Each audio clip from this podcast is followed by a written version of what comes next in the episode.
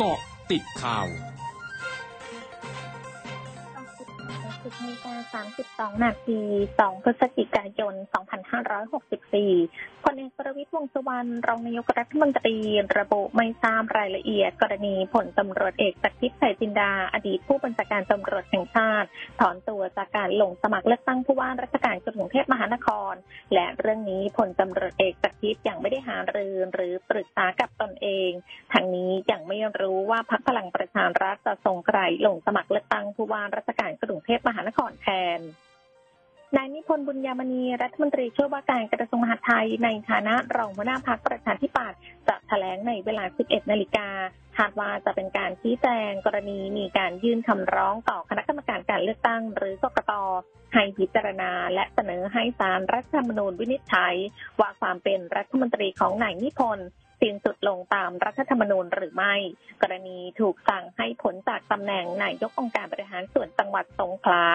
หลังปปชเคยมีมติชี้มูลว่านายนิพนธ์คณะดำรงตำแหน่งนายกองค์การบริหารส่วนจังหวัดสงขลาปฏิบัติหน้าที่โดยมิชอบ กรณีละเว้นไม่เบิกจ่ายค่ารถซ่อมบำรุงทางอเนกประสงค์ให้เอกชนที่ประมูลได้วงเงินกว่า 52 ล้านบาททั้งนี้ส่งมอบรถให้องค์การบริหารส่วนจังหวัดสงขลาแล้ว นายธนกรวังบุญคงชนะโฆษกประจำสำนักนายกรัฐมนตรีเผย นายกรัฐมนตรีชื่นชมเจ้าหน้าที่ทุกภาคส่วนที่มีส่วนร่วมในการทำให้ภาพรวมการเปิดประเทศวันแรก เป็นไปด้วยความเรียบร้อย ซึ่งปัญหาอุปสรรคในการดำเนินการต่างๆ ที่พบนั้นขอให้หน่วยงานที่เกี่ยวข้องเร่งแก้ไข เพื่อให้การดำเนินการดีขึ้นมั่นใจจะมีนักท่องเที่ยวที่ตัดสินใจจะเข้ามาท่องเที่ยวในประเทศไทยปลายปีนี้เพิ่มมากขึ้น ขณะที่ภาพรวมการเปิดเรียนวันแรกทั่วประเทศก็เป็นที่น่าพอใจ โดยครูผู้ปกครองและนักเรียนให้ความร่วมมือปฏิบัติตามมาตรการ Sandbox Safety Zone in School ซึ่งคาดว่าจะสามารถทยอยเปิดโรงเรียนที่มีความพร้อมเพิ่มเติมได้อีกในระยะต่อไป นอกจากนี้นายธนกรยังกล่าวชี้แจงกรณีการเลื่อนแถลงคำที่ขาดของอนุญาโตตุลาการ กรณีการระงับการทำเมืองแร่ทองคำชาตรี จากเดิมในวันที่ 31 ตุลาคม 2564 เป็นวันที่ 31 มกราคม 2565 เป็นไปตามคำแนะนำของอนุญาโตตุลาการ ที่ต้องการให้ทั้งสองฝ่ายเจรจากันเพื่อให้เกิดประโยชน์สูงสุด ไม่ใช่เพื่อต่อรองผลประโยชน์ ตามที่นายแพทย์สรนานสีแก้ววาทีหัวหน้าพักเพื่อไทยกล่าวอ้าง ยืนยันว่ารัฐบาลชุดนี้จะดำเนินการด้วยความรอบคอบ โดยยึดถือประโยชน์สูงสุดของประเทศเป็นหลักภายใต้กรอบของกฎหมาย นายเกรียงไกรชัยพิเศษหัวหน้าอุทยานแห่งชาติดอยอินทนนท์อำเภอจอมทองจังหวัดเชียงใหม่เผย อุทยานแห่งชาติดอยอินทนนท์จะเปิดการท่องเที่ยวและพักแรมในเขตอุทยานแห่งชาติ ตั้งแต่วันที่ 10 พฤศจิกายนนี้เป็นต้นไป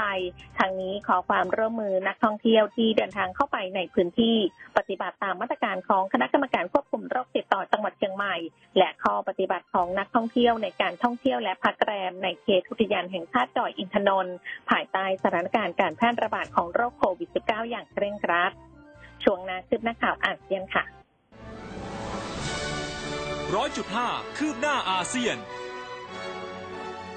กระทรวงพาณิชย์จีนออกแถลงการคืนวันที่หนึ่งพฤศจิกายน โดยขอให้แต่ละครอบครัวในจีน สำรองเครื่องอุปโภคบริโภคประจำวัน เผื่อเกิดกรณีความต้องการสินค้าปรับตัวเพิ่มขึ้นกระทันหันพร้อมทั้งขอให้หน่วยงานท้องถิ่นสร้างความมั่นใจ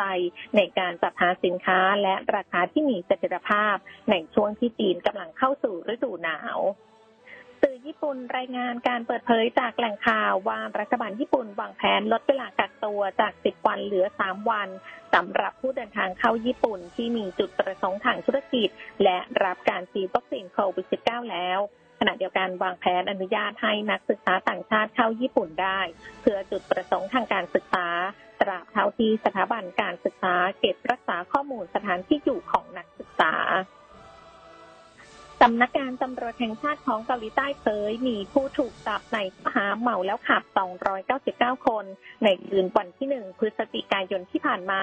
ซึ่งเป็นคืนแรกที่รัฐบาลเกาหลีใต้ยกเลิกการกำหนดเวลาประกอบการ และเพิ่มจำนวนคนที่อนุญาตการรวมตัว ภายใต้เฟสแรกของการดำเนินนโยบาย การอยู่ร่วมกับโควิด -19 ซึ่งมีทั้งหมด 3 เฟส ทั้งหมดคือกติดข่าวในช่วงนี้ สุพิตยาชาพันธ์รายงานค่ะ